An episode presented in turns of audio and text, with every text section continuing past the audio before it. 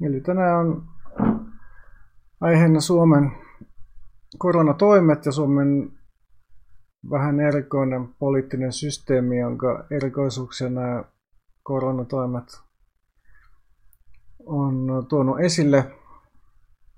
Varmaan tietysti näin vuoden jälkeen ihmiset on todella kyllästynyt korona-aiheeseen erityisesti korona-aiheeseen silloin, kun sitä keskustelee jotkut muut kuin jonkin alan asiantuntijat, mutta myös tätä keskustelua siitä, että miksi Suomen koronatoiminta on sellaista kuin on, niin sitä ehkä, ehkä silloin, siinä on ehkä sellainen tietynlainen bias, että kun jostain asiasta kysytään perustuslaki-asiantuntijalta, niin se sitten niin kuin just pohtii niitä lainsäädännöllisiä keinoja, mutta, mutta mun mielestä on erikoista, että jotain keinoja ylipäätänsä niin mietitään tai yritetään ratkaista eduskunnan säätämänä lailla. Että okei, ehkä Suomen ja nämä systeemit on tällä hetkellä sellaiseksi hiottu, mutta sitä oikein voi miettiä, että onko se aina paras tapa hoitaa tällaisia juttuja. Ja tosiaan, mistä tämä, tai miten on tällaisia niin kuin eri, erikoisia keissejä, mitä ei oikeastaan ole. Jotenkin multa on mennyt ohi, että onko näitä niin kuin paljon pohdittukaan. Esimerkiksi niin toissa viikolla Etelä-Suomen aluehallintavirastossa käytännössä kumos hallituksen päätöksen, jossa tällaiset yli 10 tase itse asiassa oli ihan, ihan lainsäädännöllä tehty juttu, mutta hallituksen valmistelema lainsäädäntö, että kapasiteetiltaan yli 10 hengen kuntosalit tulisi kokonaan sulkea. Et okei, tietysti se voi olla reilu, koska ei ole välttämättä järkeä siinä, että sitten kuntosali, joka on alle 10 henkiä, niin sitten voisi olla auki, kun sitten taas isompi kuntosali ei voi olla auki, vaikka siellä olisi alle 10 henkeä, mutta siltikin se on tällainen erikoinen juttu, että aluehallintovirasto, tässä tapauksessa Etelä-Suomen aluehallintovirasto, niin pystyy tuosta vain kumoamaan sitten lain tai siis ainakin tulkitsemaan sitä täysin eri lailla kuin se oli alun perin. Sitä oli tarkoitus tulkita. No myös toinen juttu oli omituinen juttu oikeastaan viime elokuussa, kun eka Krista Kiuru ilmoitti elokuun puolivälissä, että Helsinki-Vantaan lentokentälle tulee pakkokaranteeni, että kaikki, jotka saapuu Suomeen sinne, niin joutuu pakkokaranteeniin, mutta sitten kaksi päivää myöhemmin Vantaan kaupunginjohtaja sitten ilmoitti, että ei tällaista ole tulossa, eli ikään kuin sitten kunnallistasolla kumotaan sitten joku juttu, minkä ministeri on halunnut tehdä. Ja Kiuru oli oikeastaan vielä niin kuin helmikuussakin tästä vielä Helsingin Sanomissa oli katkera, mutta sitten se ei oikeastaan hetkauttanut näitä aluehallintovirastoja ja kuntia juurikaan. Et, tällainen asia, mitä ehkä vasta korona on tuonut esiin, on, että, että aluehallintovirastot ei ole oikeastaan ollenkaan ministeriön komennossa tai ikään kuin hallituksen osa, vaan se on täysin itsenäinen viranomainen, joka sitten, jota oikeastaan ainoastaan lainsäädäntö kontrolloi. Ja sitten myös tämän tartuntatautilain mukaan monissa asioissa tai monista toimenpiteistä päävastuu ei ole ollenkaan myöskään ministeriöllä, vaan kunnan tai kuntayhtymän sairaanhoitopiirin tartuntataudeista vastaavalla lääkärillä. Eli tänne, tähän tartuntatautilakiin on kirjoitettu tällainen jännä äärimmäinen desentralisaatio. Ja tällainen mikä niin kuin on heijastunut just näihin koronatoimenpiteisiin. Ja tällainen äärimmäinen desentralisaatio ja sitten tiukka tällainen niin kuin laillisuusperiaatteen noudattaminen näissä koronatoiminnassa. Se ei ole ongelma tietenkään välttämättä sinänsä, vaan, vaan päinvastoin tietysti nämä on asia, jota itsekin on aina kannattanut, mutta tämän menen desentralisaatio, niin se oikeastaan edellyttää sitä, että joko olisi rohkeutta itsenäiseen päätöksentekoa ja vastuunottoon, tai sit, ja sitten myös ehkä sitä, että tämä niin kuin desentralisoitu valta olisi kuitenkin jollain tavalla äänestäjän suorassa kontrollissa, mitä se ei, ei tällä hetkellä ole. Ja sitten ehkä myös tartuntatautien tapauksessa, että tämä desentralisoitu vallankäyttö ei olisi mitenkään riippuvainen vaikkapa talouselämän intresseissä, joka sitten tietysti kunnallistasolla aina siellä varmasti näitä kunnan tartuntataudeista vastaavia lääkäreitä kuumottaa. Että yksikään näistä ei, ei toteudu aluehallintoviraston tapauksessa nykyään ja sen takia niin kuin ainoa tapa oikeastaan saada aluehallintovirasto tekemään jotain on, on saada lakia eduskunnan kautta, mikä on tietysti aika raskas ja hidas prosessi, koska se siellä sitten käy valiokuntien kautta kiertämässä. Ja avit sitten tulkitsee näitä lakia niin, että ne tekee vain ehdottoman minimin siitä, mitä nämä lait mahdollistaa. Ja se on oikeastaan loogista, että silloin jos sä oot velvollinen noudattaa ainoastaan lakipykäliä, niin totta kai on aina niin kuin turvallisinta ja tehdä sitten mieluummin mahdollisimman vähän kuin mahdollisimman paljon. Ja aina en tiedä muista, mutta mua tämä se systeemissä pelottaa, että mitä jos olisikin joku paljon vakavampi tauti kuin korona, vaikkapa Ebola, joka tappaa suunnilleen puolet siihen tarkka sairastuneesta, mitä jos siitä sitten tulisikin yhtäkkiä nopeammin tarttuva versio, se alkaisi sitten leviämään nopeasti Afrikan ulkopuolelle.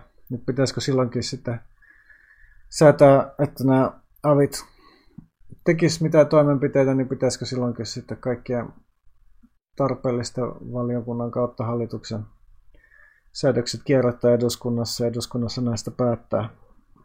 Näitä, näitä niin kuin, että tietystikin tämä, kun Suomessa on laki etukäteisvalvonta, niin on siinä hyvätkin, tai paljon hyviäkin puolia, että perustuslakivaliokunta näitä määrähtii näitä lakeja, mutta nyt esimerkiksi tartuntatautilaissa, niin sinne on just määrätty, että kuinka niin kuin, niin kuin ravitsemusliikkeessä pitää pyyhkiä pintoja ja sitten tarjoamaan käsidesiä, että se on kyllä, ja sitten nämäkin on väliaikaisia säädöksiä, jotka aina voimassa niin kuin jotain viikkoja tai kuukausia kerralla, että se on aika muista niin kuin mikromanagerointia, eikä niin kuin ehkä se juttu, mikä on, on eduskunnan pointti.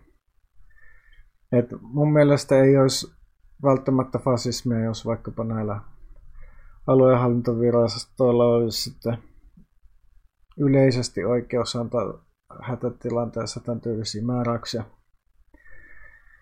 Mutta joo, sitten, että oikeastaan käytiin joulukuussa, käymme Twitterissä keskustelua, että toisesta tapauksesta, jossa myös tuli niin kuin tällaisia Suomen järjestelmän yllättävyys esille ja silloin siellä niin kuin, sitten me kyse, se oli, kyse oli siis Pekka Haavisto vs. Pasi Tuominen konsulipäällikkö Beefistä puolitoista vuotta sitten, jota sitten oli myöskin perustuslakivaliokunnan läpi vihdoin, vihdoin vedetty.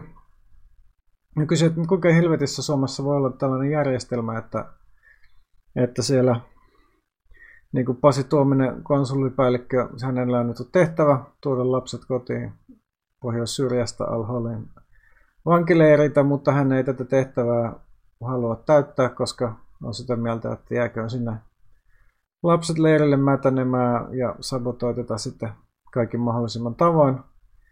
Ja ikään kuin sitten, no tälle ei sitten ole ollut ministerille mitään valtuuksia niin kuin vaikka potkia tätä konsulipäällikköä sieltä ministeriöstä pois tämän takia, koska Suomessa on säädetty tällaiset lait, ja hän sitten Haavisto yritti, että ei olisi tuominen häiritsemässä tätä muutenkin hankalaa prosessia, niin yritti antaa hänelle ylennyksen. Siis ei niin kuin, niin kuin alennusta eikä potkuja, vaan, vaan ylennyksen, että sitten tuominen pääsisi toisiin tehtäviin, mutta tämäkään ei sitten Pasi tuomiselle kelvannut, vaan ja sekin sitten nyt pitkän niin kuin yli vuoden kestävän prosessin jälkeen todettiin laittomaksi.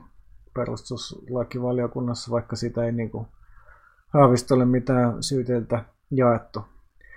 Mutta siitä sitten Otso Kivekäs huomioi, että tämä tietysti tämä Suomen järjestelmässä on perä Venäjän vallan aikana, että on niin kuin haluttu on Suomessa hyvin syvällä tällainen niin Bobrikov, kenraali kuvernöörin pelko, että, että siellä niin kuin toimeenpanovaltaa aletaan käyttämään väärin ja laittomasti ja sen takia on sitten tehty mahdollisimman helpoksi virkamiehille jättää tottelematta määräyksiä, sabotoida niitä ja välttää niin sanktioita ja myös sitten tehty niin, että, edus, että ei, ei ministeriö voi vaikkapa näille aluehallintoviranomaisille antaa laittomia määräyksiä. Ja tietysti jos, jos uhkaa joku tällainen vieraan vallan miehitys, niin ehkä tämä systeemi voi olla ihan siihen näiden ihan looginen, mutta näissä niin kuin koronan kaltaisissa kriiseissä sitten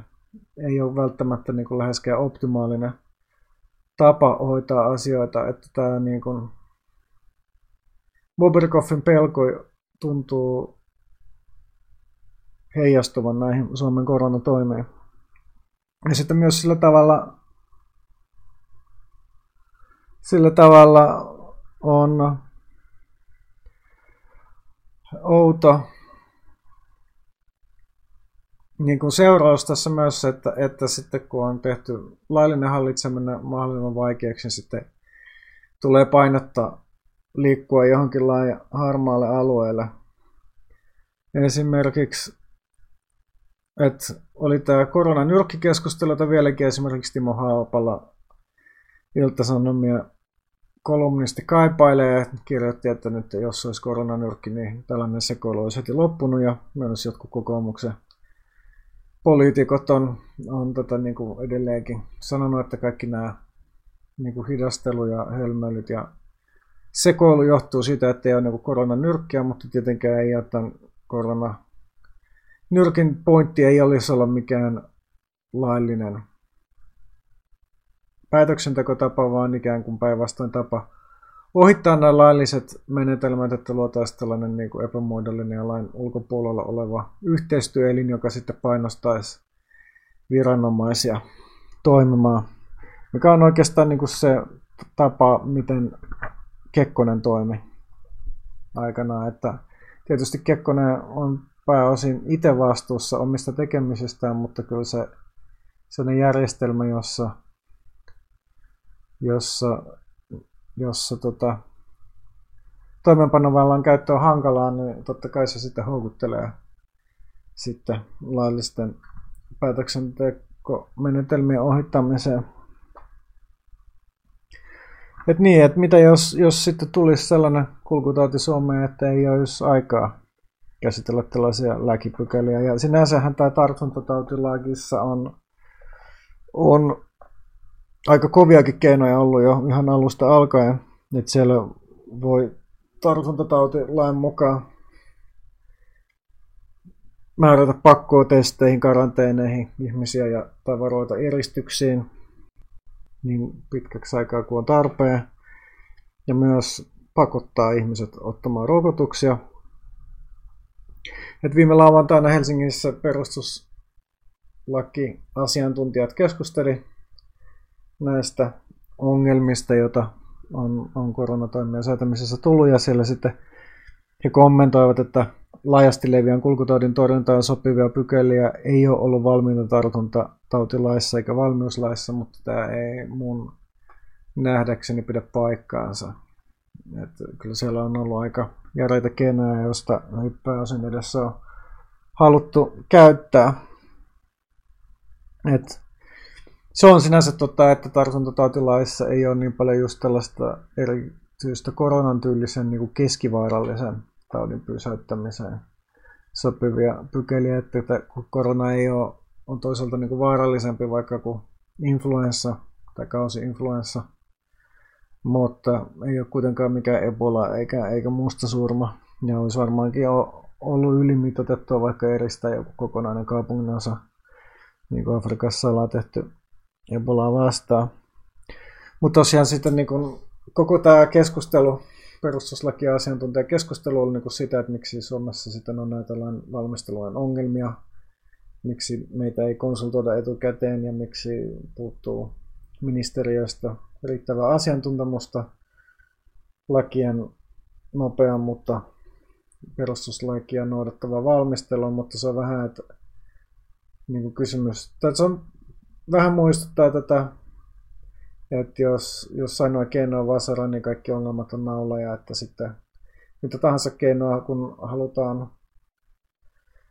mitä tahansa ongelmaa, kun halutaan lain, lakia säätämällä ratkaista, niin sitten aina kaikki ongelmat on siinä, että ei ole ollut tarpeeksi hyviä lakeja, mutta oikeasti miksi niin kuin just jotain turvavälejä tai käsidesin käyttöä niin kuin pitäisi eduskunnan pohtia, että onko se perusoikeusten mukaista vai ei, että näitä velvoitetaan jossain ravintolassa, että miksei näitä voisi vaikka ministerit määrätä suoraan tai jotain. Mutta jos sellainen jonkinlainen vastakohta koronatoimessa osittain niin kuin Suomeen verrattuna ja tai nyt ehkä Suomeen verrattuna, mutta näitä Euroopan eristysmaihin verrattuna tai ehkä niin kuin just Aasian maihin verrattuna on, jossa on, on Kiinaan verrattuna, jossa on ollut tosi kovat keinot käytössä, niin on sitten Venäjä, jossa oli, oli liikkumarajoituksia keväällä.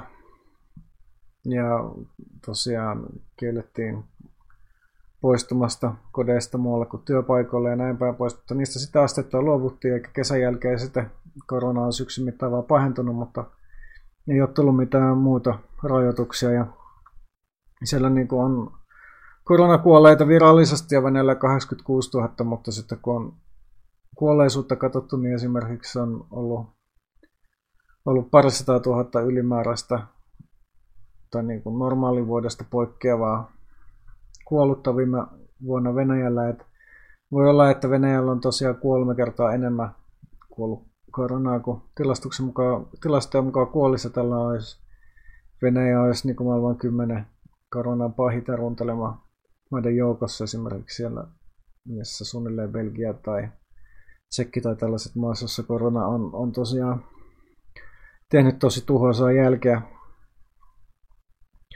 Mut, ja, mutta nämä, kumminkaan tämä niin kuin valtava kuolleisuus ei ole oikeastaan kuin vaikuttanut Putinin kuolleisuuteen. Siis Putinin kuol- suosio on mitenkään ja tämä varmaan johtuu siitä, että Venäjällä on niin, niin heikko sosiaaliturvan taso, että ihmiset ei voi olla, olla käymättä töissä ja liikkumatta, että se niin kuin, tällaisten sulkutoimien talousriskit ihmisille henkilökohtaisesti ne on paljon isompia. Kun, tai ihmiset ainakin kokee, että se on isompia kuin koronariski. Et nyt Venäjä on, on, ei ole enää mikään kehitysmaa, siellä on hyvin vähän ulkomaan velkaa. Venäjällä on iso tämmöinen öljyrahoista koottu vakausrahasta, mutta silti Venäjän asukkaat luulee, että siellä on vielä, että heidän maa on köyhä kehitysmaa eikä valtio voi heitä mitenkään auttaa näissä jutuissa. Ja ehkä siinä on niin vähän aatteellisia syitä takana myös, että, että ihmiset, niin kuin, ihmiselle aatteellisesti tällainen on vähän vieras ajatus, että valtio taloudellisella tuolla heidät pelastaisi. Mutta Venäjä tosiaan, vaikka se ei ole demokraattinen maa, siellä ei ole missä tapauksessa vapaat vaalit, ei ole yhtäkään todellista oppositiopuoluetta päästetty sinne Venäjän Duumaan, niin siellä on ikään kuin tämmöinen gallup-demokratia, että todella paljon tehdään mielipidetiedusteluja ja niin kuin vallanpitäjän toimesta tosi tarkkaan pyritään selvittämään ihmisten mielipiteitä ja selkeästi siellä on sitten analysoitu yleistä mielialaa ja todettu, että niin kuin yleisö on koronarajoitustoimia vastaan. Ja, ja siitä huolimatta niin kuin edelleenkin tämä niin kuin rajo, koronan rajoittamaton leviäminen on ollut suosittu politiikka sitä huolimatta, että tosiaan mahdollisesti yli 200 000 ihmistä on kuollut. Ja nyt tähän Suomessa jo reilusti ylitetty Venäjän korona-ilmaantuvuudessa, että ilmeisesti sitten Venäjällä rupeaa olla jo oma immuniteettia koronaa vastaan. Mutta joo, miten sitten voisi vois tehdä muita toimia kuin lainsäädäntöä. Tässä oli kiinnostava myös perustuslakiblogia, jota yleisestikin suosittelen. Siellä on kiinnostavia perustuslakiasiantuntijoiden näkemyksiä ajankohtaisesta aiheesta. Siellä oli tosiaan Shinin kirjoitti, että, että tota, laillisesti ongelma on se, että korona ei toisaalta yritetä tukahduttaa, mutta toisaalta sitä yritetään kontrolloida. Ja tukahdustoimilla olisi selkeä perustuslain tuki, mutta sitten jos yritetään vaan vähän niin kuin hidastaa koronan levitystä, niin sitten ei välttämättä tällainen niin kuin, nämä toimet ei ole välttämättä oikeasuhteisia, mutta sitten Shiny, niin oikeastaan kelat perustuu siihen ajatukseen, että korona voitaisiin oikeasti kokonaan tukahduttaa. Sitten me en ole edelleenkään täysin vakuuttunut, että Suomen kaltaisessa maassa, jossa on kumminkin maarajaa eri suuntiin, niin pystyttäisiin samalla tavalla korona kokonaan tukahduttaa, niin kuin jossain saarivaltiossa on, on suurin piirtein onnistuttu, tai niissäkin aina silloin tällä niin tapauksia ja tartuntaketjuja ilmenee, mutta kuitenkin ei ole kovinkaan laajasti vaikkapa Taiwanissa tai Uudessa Seelannissa korona päässyt leviämään. Et sikäli siinä missä, missä tota, keväällä oletin, että niinku tukahduttaminen on täysin epärealistista. Nykyään on sitä mieltä, että ainakin olisi, olisi mahdollista tehdä enemmän kuin ollaan tehty. Ja myös, kyllä mä luulen, että esimerkiksi tämän brittimuunnoksen saapuminen Suomeen, niin sitä olisi voitu estää tai ainakin ehkä lykätä viikolla tai kuukausilla, joka sekin olisi voinut säästää kymmeniä tai satoja ihmishenkiä. Jos nämä aluehallintovirastot tai kunnan lääkärit olisi ollut valmiita niin kuin tekemään tämän päätöksen että ja ottaa vastuuta siihen, että se brittimuutos ei, ei Suomeen tule, että kaikki maahan tulijat tultaisiin laitettu vaan kahden viikon karanteeniin ja testattu siinä aikana.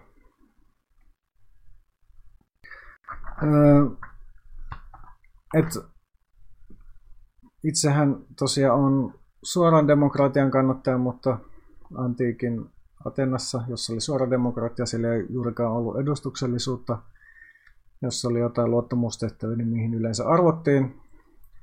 Siellä antiikin Atenassa edustajat, mutta oli muutamia poikkeuksia, että oli toisaalta toi rahaston hoitajat ja, ja sotapäälliköt. Et sota oli asia, missä Atenassakin luotettiin enemmän asiantuntemukseen kuin demokratiaa ja mun mielestä tämä tartuntatautien torjunta on yksi vaihtoehto. Ja tosiaan tuossa alkupuolella mä esitin kolme, kolme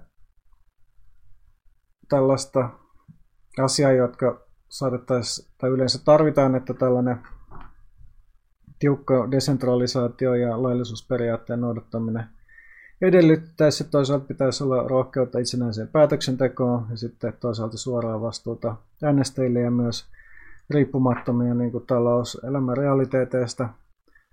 Mutta näissä tartuntatautikysymyksissä tietenkään demokratia ei välttämättä ratkaise ongelmia, kuten tämä Venäjä esimerkki osoittaa, niin tämmöinen demokraattinen kontrolli ei silloin auta, jos ihmiset sitten ihmisten enemmistö ei halua estää tartuntatautien leviämistä sen takia, että siitä tulee niin kuin haittaa niiden, niiden elinkeinoille tai, tai muulle vapaa-ajan harrastukselle tai jotain.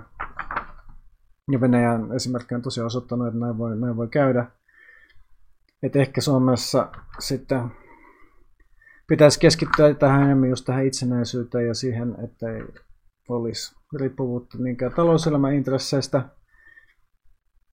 kun näitä päätöksiä tehdään, että pitäisi olla kokonaan riippumaton viranomainen jollain hallinnon tasolla, vaikkapa, vaikkapa niin kuin kunnissa tai, tai hallintoalueella tai kansallisesti, joka sitten silloin kun tällainen tartuntatauti, joka on tiettyn jonkin raja-arvon ylittää vaarallisuudessaan, eli esimerkiksi kuolleisuusriskillä tai jollain niin tällaisella vastaavalla muuttajalla, niin silloin tällä viranomaisella olisi sitten oikeus määrätä nämä rajoitukset.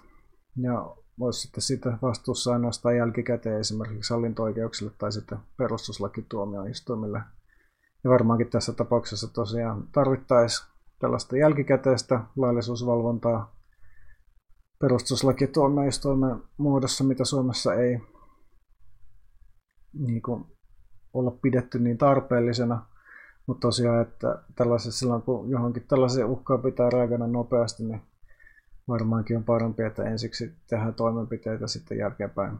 Sitten voidaan pohtia, että kuinka laallista tämä olisi. Ja tietysti niin kuin korona ei ole, ei ole, kuten sanoin, korona ei ole rutto eikä ebola ja, ja voisi olla.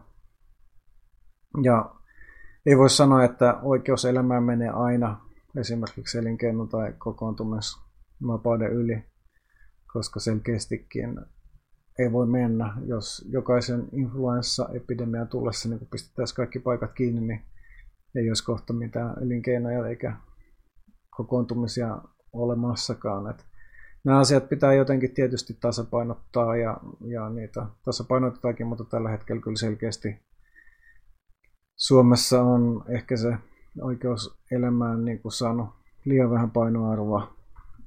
Et, et, erityisesti tämän brittimuunnoksen leviäminen tulee varmaankin viemään useita satoja ihmishenkiä ennen kuin rokotukset on levinnyt tarpeeksi laajalle.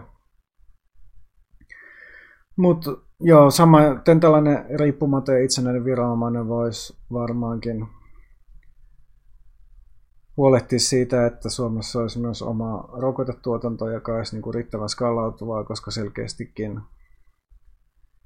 missä tämmöinen rokotteiden jättäminen pelkästään markkinoiden ja yksityisen pääoman huolehdittavaksi on aiheuttanut sen, että nämä todella hitaasti leviää tai todella hitaasti niin ollaan saatu rokotetuotantoa kasvatettua, että mikään niin kuin suuri yllätys tämän epidemian ei olisi pitänyt olla, mutta siltikin oli Suomesta jo yli vuosikymmenen sitten lopetettu kaikki paikallinen rokotetuotanto. Sitä on hyvä Risto Isomäen mielipidekirjoitus Hesarissa, jonka sitten tähän artikkelin blogiversion linkkaa. Mutta joo, ehkä tosiaan yhteenvetona se, että, että, että jos nyt jonkun loppuyhteenvedon voisi tehdä, että, että tällainen asiantuntijan autonominen vallankäyttö ja päätöksenteko, että jotain perusoikeuksia pystyttäisiin suojelemaan, suojelemaan ihmisiä vaarallisilta tartuntataudilta, niin se ei ole välttämättä, jos se on oikeasti niin kuin oikein jär, järjestetty niin ongelma. Että ongelma se on Suomessa ehkä just sen takia, että kaiken oletetaan kulkevan hallituksen ja eduskunnan kautta tilanteessa, jossa loppujen lopuksi hallitukselle ei ole juurikaan annettu valtaa tällaisen kriisin hoitamiseen. Ja sen takia sitten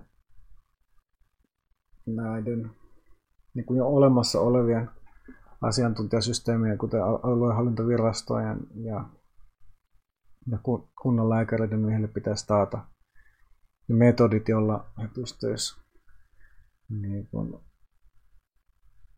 tekemään päätöksiä, jotka auttaisi su- täällä suojelemaan ihmishenkiä.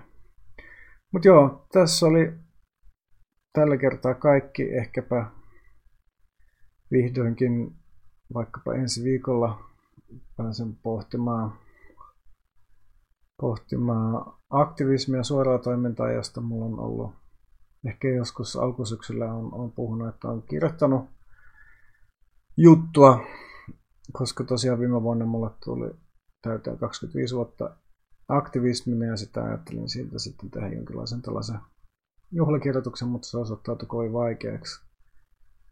Mutta siihen nyt aion sitten lähipäivinä palata ja ehkä sitten siitä tulee toivon mukaan valmistakin. Mutta tämän viikon osalta varmaankin oli, oli lähetykset jo tässä. Voi olla, että tulee joku esimerkiksi vanha luento podcasteihin kuunneltavaksi, mutta ei varmaan tuo live-lähetyksiä tältä erältä enää eteenpäin. Mutta kiitos kaikille ja ensi kertaan.